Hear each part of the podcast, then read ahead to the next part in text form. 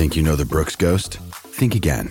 Introducing the all new, better than ever Ghost 16. Now with nitrogen infused cushioning for lightweight, supreme softness that feels good every step, every street, every single day. So go ahead, take your daily joyride in the all new nitrogen infused Ghost 16. It'll turn your everyday miles into everyday endorphins. Let's run there. Head to brooksrunning.com to learn more. The chilling original docuseries on Paramount Plus. Why did he kill his family? The answer lies across the ocean in a woman named Sylvie. She's a can model. Where desire leads to deception. I ended up spending twelve and fifteen thousand dollars a day. It was addictive. And obsession leads to murder. Who did this to your family? You can't really maintain a fantasy forever. Control Alt Desire. Now streaming on Paramount Plus. You can now relive the best moments of the UEFA Champions League 24 7. The UEFA Champions League channel is a new 24 hour streaming channel serving non stop goals, highlights, and full match replays from the world's most prestigious club competition. Reminisce on your favorite moments, legendary players, and brilliant goals with the UEFA Champions League channel, streaming around the clock on Pluto TV and the CBS Sports app. Welcome in to another Inside Carolina post game live. I'm joined by Greg Barnes. We are sponsored by Johnny T-Shirt, JohnnyT-Shirt.com.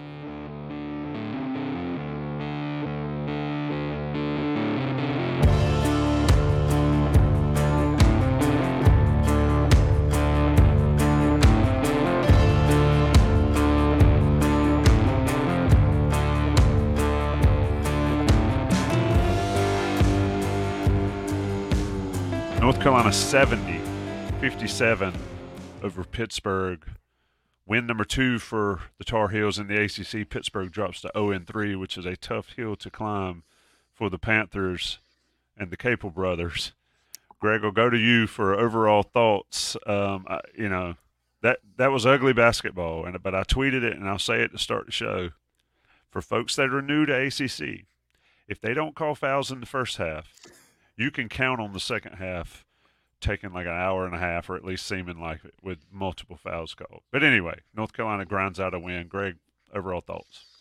Yeah, and with with that type of game, kind of an old school Big East type feel with the physicality, all you can ask for is for the you know, the refs to be consistent uh, with both teams. I think for the most part they were. But to your point, it seemed like there was a stretch midway through the second half where it's like every time down the court there was a foul. And part of the problem is, uh, is in the first half. To your point, if you let guys play physical and get away with it, well, the guys adapt to that and they think they can play physically. And then if you try to scale it back some as an official, it doesn't work. Uh, and that's it's not just ACC officiating is, is all over the country, but uh, that is one of the the funny components. Look, th- this game played out exactly as I think a lot of us thought it was going to. It was going to be a physical game. Pittsburgh has a lot of size, uh, and we know that North Carolina is not the biggest team, also not the most athletic. So the way that Carolina has to be able to play in these games and have success is to really use their skill, but to really get after it defensively. And I think not only did Carolina do that, uh, played very well defensively, even though Pittsburgh did miss some open looks. What impressed me the most is how well North Carolina played on the glass. Um, that has been an issue this year, and really as a as a team effort, uh, they got after it. I mean, you're seeing R.J. Davis grabbing a couple boards, Cormac Ryan grabbed seven, which is really good for him. Uh, Trimble had six. Bacot did what he does with, with 16 and 10, and, and Ingram. I know we can talk about him, Tom. And he had 15 boards uh, which is really impressive. And so you, you got to give Carolina credit. Look, we know that Carolina entering into 2024 is an ACC contender, uh, probably an ACC favorite along with Clemson. Pitt's not. I mean, Pitt is NIT bound. This is not a very good uh, Panthers team, kind of middle of the road in the ACC. But you knew they were going to play tough and they were going to play physical and uh, all those things that they've kind of done under Jeff Capel the last couple years and Carolina was not going to have an easy go of it. And Carolina uh, struggled early. And once RJ started hitting a couple shots, they got the lead and really played well enough down the stretch defensively to keep Pitt at bay. And um, as you said, not a, not a pretty win whatsoever, but it was a road win, Carolina's first road win of the year, and uh, it's a good start to the, the calendar year, Tommy. Yeah, interesting thing. And again, this is the post game live at Inside Carolina with Greg Barnes. I'm Tommy Ashley. I mentioned Johnny T shirt, also Congruity HR. Uh, go to congruityhr.com front slash Tar Heels. Get that assessment for your small business. Um, let them take care of you here in the new year. Uh, interesting dynamic here. And you mentioned Harrison Ingram, and we sort of talked briefly before we started.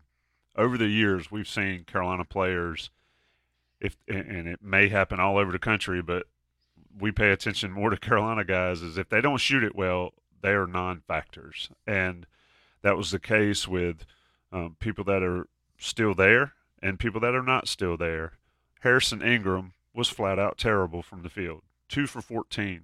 But you mentioned the 15 boards. I think I saw Sherrell McMillan tweet uh, the most rebounds by somebody not named Armando Bacot since Day'Ron Sharpe back in 2021. Here's an interesting matchup. we talked about Hinson for Pittsburgh leading up to this game, and he's been a problem for Carolina in the past. He was four for 16, including made a couple late, but he had four rebounds, three fouls. And Ingram's two for 14, but had 15 boards, three assists, and no turnovers. Greg, I've said it before. I said it early this year. I'll say it again. Harrison Ingram's the best player on this team. I know R.J. Davis has been fantastic. Um, but for Ingram to do what he did, not shooting it well, A, it speaks to his maturity. A, it speaks volumes about what this North Carolina team can be when they're playing in games like this that are just garbage, scrum. You mentioned Big East, just scrappy basketball games. They, they haven't been kind to Carolina over the years, over the last few years. A guy like Ingram makes these sort of games you know, Carolina's got the dogs to get in the mud, whereas in the past they may not have. Yeah, it was really kind of like a football game. And you have to have a ring leader. You have to have somebody, to your point, uh, embrace it and understand that, hey, I may not get many good, clean looks. It may be a grind, but I'm ready for it. And we've seen Harrison Ingram when he's hitting shots, he's he's fantastic. Uh, I don't know that I've been more impressed by Ingram this year than I was with this game tonight. Uh, just from from the opening get go, he he was physical, he was tough, he welcomed the challenge, he didn't back down. Really set the example, and that's what you've got to have. To your point, you've got to have somebody say, "Look, guys, this is what it's going to take. It's not going to be easy, but we can have fun with it." And he did it. And I, I really think Armando Bacot kind of built off of that and really used that as energy because Bacot was much more physical uh, in this game than we've seen him in, in, other games where guys have been just as big as him. Uh, we know RJ scrappy as a as a little guy, so uh, it, it, really was just an impressive. He also had two blocks, so just an impressive performance by Ingram, and that really bodes well for Carolina moving forward because I think we've all talked about it. Is Carolina offensively when they're going and they get going, like they did against Tennessee, very few teams are going to be able to handle North Carolina when they're operating offensively like that. What happens when the shots are not falling? Uh, and when you have a guy like Harrison Ingram who can really set the tone, you saw tonight. Again, you know, Pitt, uh, they don't have a top 100 win all season long. Uh, the closest game, I think, against the top 100 team is seven points. So this this is not really a good team, even though they got some decent pieces. Uh, but it was still going to be a scrappy game, and so Carolina uh, needed this type of game to to go on the road in early in the ACC play and grind one out, and that's exactly what they did, and they did it because Harrison Ingram paved the way.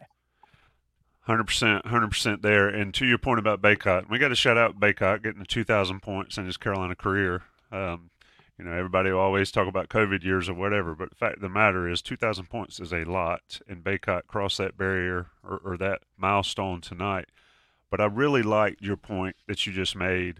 Um, this is why I love doing these shows with you, is that in this game in the past, Bacot has struggled. And I'm not talking about Pittsburgh particular. I'm talking about the tough physical games. Bacot will show flashes of, of being physical and, and get a couple baskets, but then he'll shoot, you know, four for 12 and, and have a ton of offensive rebounds because they're his. They're his own ones. In this game, for Bacot to go 16 and 10 against Pittsburgh, I think that's a stepping stone for him and sort of, at least in my mind, watching this team, sort of calms a little bit of not really fear over Bacot's game, but his ability to step up in these type physical games. Just speak to what you saw from him from that growth perspective. Um, and also, Harrison Ingram it brings it out of everybody. Um, but Bacot has to individually do it. And I thought he looked good tonight. Showed some physicality, showed some athleticism that he hasn't. Um, and, and, Davis in the chat, and I got to shout him out because I was thinking this back to being the trash man or the garbage man you make a lot of headway in college basketball doing that, Greg. What do you think? For sure, and you, I think what Armando has done in the past is is when you have a significant advantage, uh, height, size, whatever it may be. I don't want to say you coast, but you know that opportunities are going to come and you can take advantage of them, even though other other plays, other possessions, you you may not be locked in, and you can still put up good numbers, but then at certain times you kind of vanish. I didn't think Bacot did that at all tonight. I, mean, I thought he really scrapped and battled. Um, and he didn't he didn't score every time. Um, you know, he wasn't a factor every single play, but he he was in it. And I think that's that's key for him is being able, even when it's not easy for you, to go at them time and time and time again. And you can put up a good. I mean, I, I thought he had a really good offensive game. Uh, 16 points, five of 10, six to six from the free throw line, which is really good. Uh, he had a wide open three. I mean, you know, why not take it? I don't think Hubert was very happy with that. but he also had three blocks and a and a steal, so he was active. Um, I, you know, the, the, only critique that I have of Armando in his game tonight is one that we've we've talked about years prior. Is that uh, when Pittsburgh was getting to him with that double team, he wasn't getting it out of his hands quick enough. And I, I thought if he had done that a little bit quicker earlier in the game and Carolina could have swung the ball more, uh, they'd have been able to get a little bit better looks. And maybe they could have gotten a, a, a, bigger lead going into halftime and therefore maybe pull away quicker in the second half.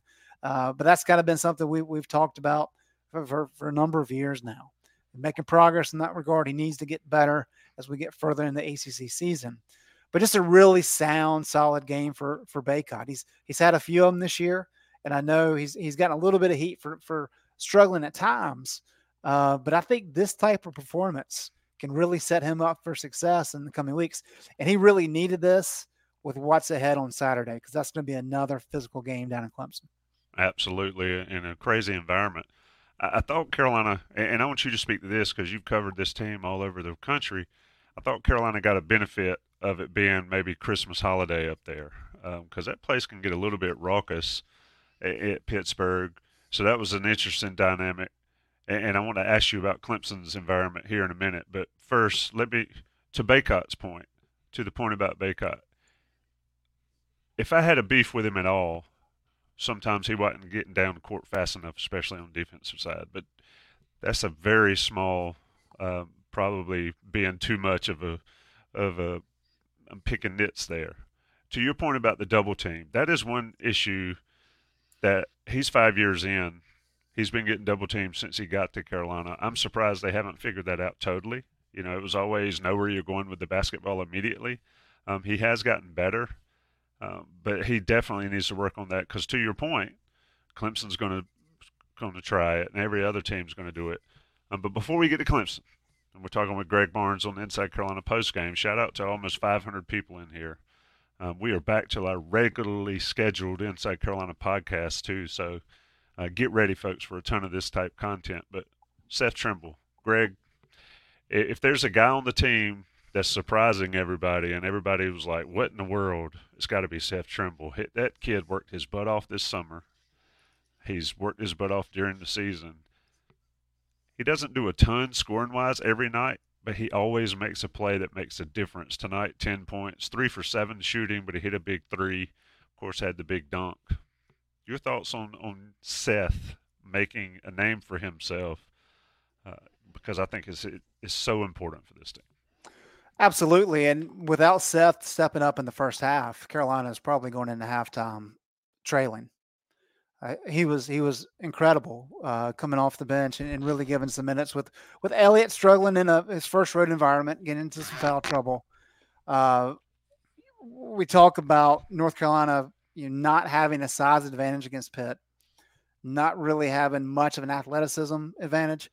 Anytime Seth Trimble takes the court, he's got an athleticism advantage. And we saw that tonight. And he, he made some really good plays. Uh, I mean, RJ Davis fed him perfectly on that alley oop, as you mentioned, he hit the three pointer. Uh, he also had five boards in the first half and a steal. So he really gave Carolina a boost off the bench. And that's something this team has really lacked for last several years. So to have a kid who can come in when you have a starter like Cadeau in foul trouble and, and struggling a little bit, uh, to have somebody like Seth who can step in and not only kind of match what Elliott was doing, but actually improve upon it. Uh, as you said, that that's really important for Carolina moving forward. We we still saw a situation where Hubert Davis, uh, in this environment, really stuck with his his primary guys. Uh, the other four starters played the majority of the minutes, but to have somebody like Seth who can come in and give you a little bit different game, especially on the defensive end, from either Elliott or RJ, uh, that's going to be very important for this team moving forward. And I think it takes a ton of pressure off Elliott Cadeau because Cadeau, sure. he, he, has struggled at times this year. Uh, you know, as good as he is, it's still college. It's still a step up from where he was. Um, and when he gets some tic tac fouls, and, and quite frankly, he gets some fouls that maybe an older player would not be called for. But to have a Trimble that can come in and take over some of the ball handling, let Cadeau sit on the bench and watch a little bit, but also add – you know, Sherrell used to always talk about don't be a net negative when the when the bench comes in. Well, Trimble has certainly not been that guy. And to your point about the bench tonight, you had uh, Cormac with 32 minutes, Davis with 36, Ingram and Bacot both with 35, and then Trimble and Cadeau split 38, and then Withers, the only other double figure guy, with 12, and he had a splash play as well. Greg, is that something to watch this season? I mean, obviously we've hammered the Iron Five for years. Well, for two years now with Hubert Davis. He's played a lot more guys than he did the previous two years. But to your point, when it gets tough and it starts grinding, he likes his main guys. Trimble's obviously the six, and I guess Withers and or Washington would be the seventh, depending on the game and the matchup. Um, but it, is this what it's going to be the rest of the year, or is this just something you got to win these games on the road? And Hubert Davis is making sure his team gets these quality road wins or these important road wins early, while relying on the guys, the veterans that have done it before. Yeah, I think I think Hubert for now kind of likes what he has, and it's pretty much. I think he would like a seven man rotation. Um, and you got to give him credit. We, have talked about this before, but I, you know, Sherrell highlighted this in Hubert's first year of he felt there was a a need to win immediately and uh, win as much as he could that first year, and he just didn't play any of his bench whatsoever. And so as the season went on, he wasn't able to go back to the bench. We kind of saw the same thing last year. We played a lot of the bench early this year to give the guys some opportunities, even though some of them struggled. And so we're at the point now that the calendar has changed. You've got a seven man rotation. You trust Seth Trimble wholeheartedly coming off the bench.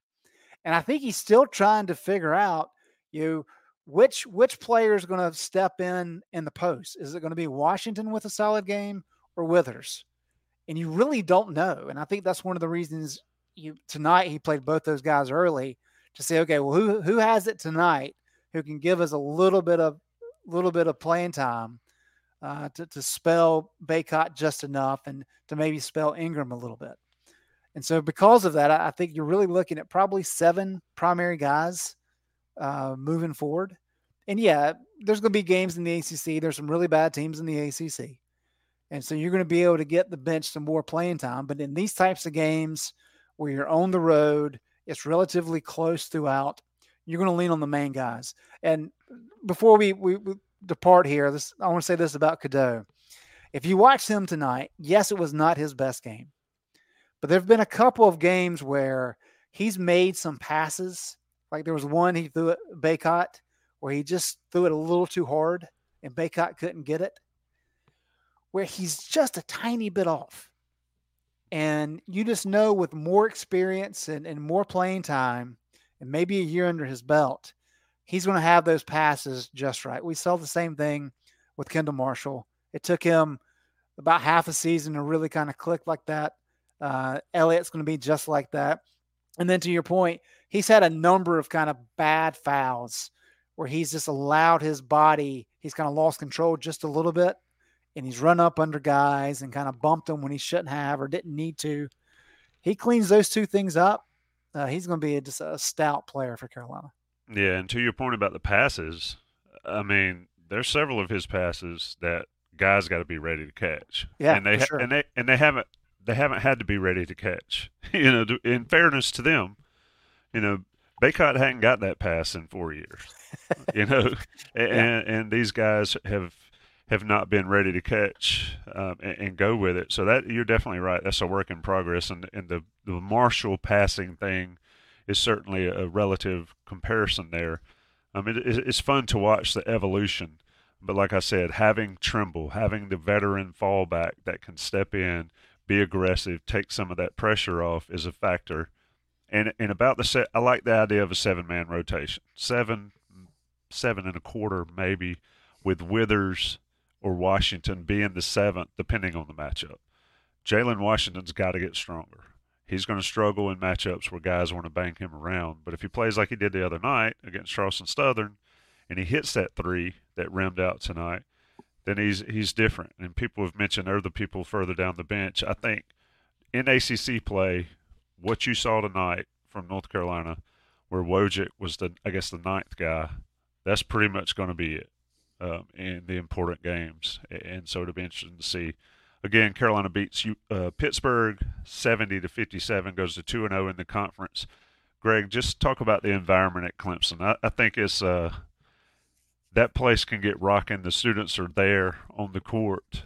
Um, a lot of people want to talk about NC State or playing at Duke or whatever. Clemson can get pretty daggone nasty, especially when Carolina comes to town. Yeah, for sure. And to your earlier point about Pittsburgh, uh, you could kind of tell there was a lot of energy early, but they just did not have the number of, of students there to carry it through. And uh, I have been up there where it's, kind of wild. That's, that's a good it's a good place to watch a ball game. Clemson is very underrated as a venue, and I think part of it is is Littlejohn uh, is very steep in terms of how the stands are, and so it feels like the the students and the other fans are kind of right on top of you, and it kind of goes up. Uh, Cassell Coliseum, where Virginia Tech plays, is kind of the same way. And when Clemson has a good team, that place can get wild. And so uh, this weekend, I imagine all the Clemson students are going to be back, getting ready for for classes to start next week, and that place will be popping. So uh, tonight was a good warm up for North Carolina. Much better team, in a more hostile environment on Saturday. And if Carolina can can somehow come out of Clemson with a victory, they're going to be well on their way to uh, maybe winning the ACC. I know we're only a couple games in, but there's just not a lot in this league that that scares me. Um, just not many good teams. I think Clemson's up there, and uh, Carolina can somehow steal one in Clemson. That would be a uh, monumental win. Yeah, indeed. Carolina goes to Clemson this weekend. Those students are right there. There have been scraps. You know, players have fallen into the. It's a hilarious place to say. Uh, Sean Crowley mentions Hansbrough and Ellington. I remember Ellington hit the shot to beat Clemson. I mean, just a lot of a lot of history in that building. And Clemson, uh, you know, Brad Brownell's that that crowd between Barnes and all them, Clemson's not been a fun place to play. So we'll see how North Carolina handles it on Saturday. Yeah, and what what do you know Brad Brownell's teams for? What have they been so good at over the years? Uh, flaming out in this time of year? no, but yes. be, being physical and and wanting to f- start a fight, basically. Right, and and they've been very good defensively. Where they have struggled more than anything during Brownell's time is scoring the ball. Well, they are uh, 16th nationally right now in offensive adjusted efficiency. this is a Clemson team unlike any we've seen under Brad Brownell with their ability to score the ball, and they're also uh, very good defensively. So this this will be a legitimate test for North Carolina. Yep, Carolina goes to Clemson for the second of three straight road games to open ACC play. Of course, North Carolina State being next year, or excuse me, next week, and then Carolina returns home. I guess the week after, a week from Saturday against Syracuse, um, another team that's pretty solid in the conference. So a lot of lot of basketball left to be played, but Carolina gets an important win at Pitt. Pitt's been a problem. Carolina handled that problem tonight. Greg Barnes handled this post game like the pro he is, and Johnny T-shirt and Congruity always being the sponsors, the pros that they are. Make sure you check them all out. It's not holiday season. You can still go to Johnny T-shirt and get great deals, and Congruity is always there for your small business needs. Carolina 70, Pitt 57. This has been Inside Carolina post game podcast. Shout out to the 600 that joined us. We'll be back again. Full slate, Justin Jackson, Joel Berry, those podcasts this week. Noon Dish with Don Callahan and myself at noon tomorrow. And then On the Beat Live Thursday night as well. Ton of stuff at Inside Carolina. Don't miss it. Baseball has begun, which means you need to listen to Fantasy Baseball Today in 5, part of the CBS Sports Podcast Network. Join Scott White, Chris Towers, and me, Frank Stampfl, every Monday through Saturday as we deliver all of your fantasy baseball needs in just five minutes. We'll break down the biggest performers, news, and prospects who could make an impact this season. Make sure to download and follow on Apple Podcasts, Spotify, the Odyssey app, and everywhere else podcasts are found.